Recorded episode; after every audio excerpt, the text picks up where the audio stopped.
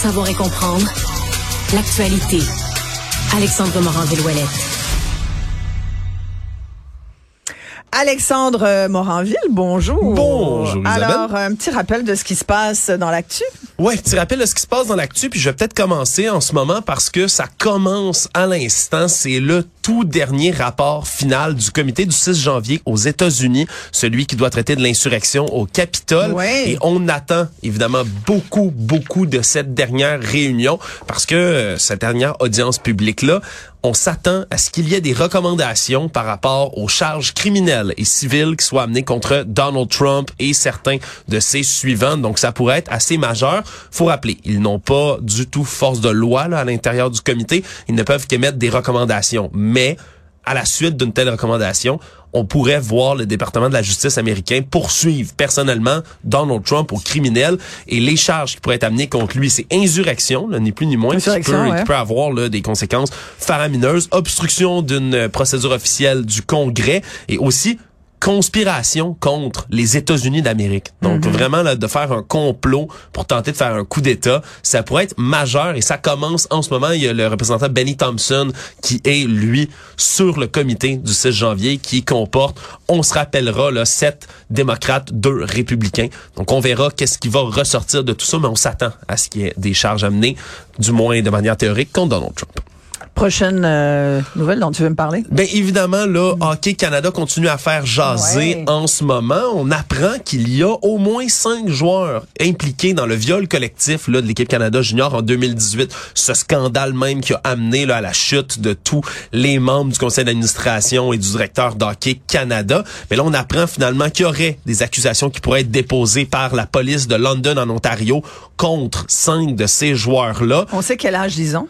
Ben maintenant, euh, le problème, c'est que depuis 2018, là, puis dans cette cuvée-là, il y a beaucoup, beaucoup, beaucoup de joueurs de cette cuvée qui ont déjà fait des sorties publiques pour dire ce n'est pas moi, je n'étais pas impliqué là-dedans. Parce qu'il y en a, là, il y en a. D'ailleurs, par exemple, on peut penser Kel McCarr, si je ne m'abuse, qui un défenseur vedette qui vient de gagner la Coupe Stanley l'année dernière, une jeune recrue vedette, vedette, vedette.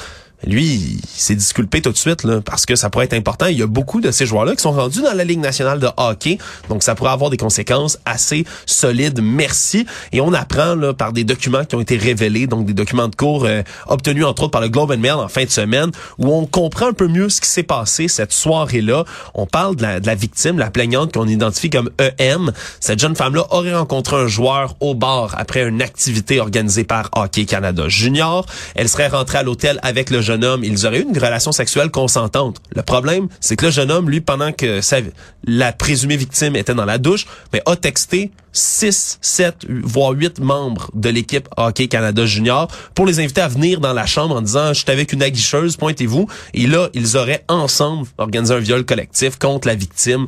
Par la suite, on apprend même qu'il l'aurait filmé, aurait fait deux vidéos, le joueur en question, de la présumée victime en lui demandant de, de, de confirmer que tout se passait bien, qu'elle allait bien. Un peu l'espèce de vidéo en- au cas où elle voudrait se rendre à la police, si on veut.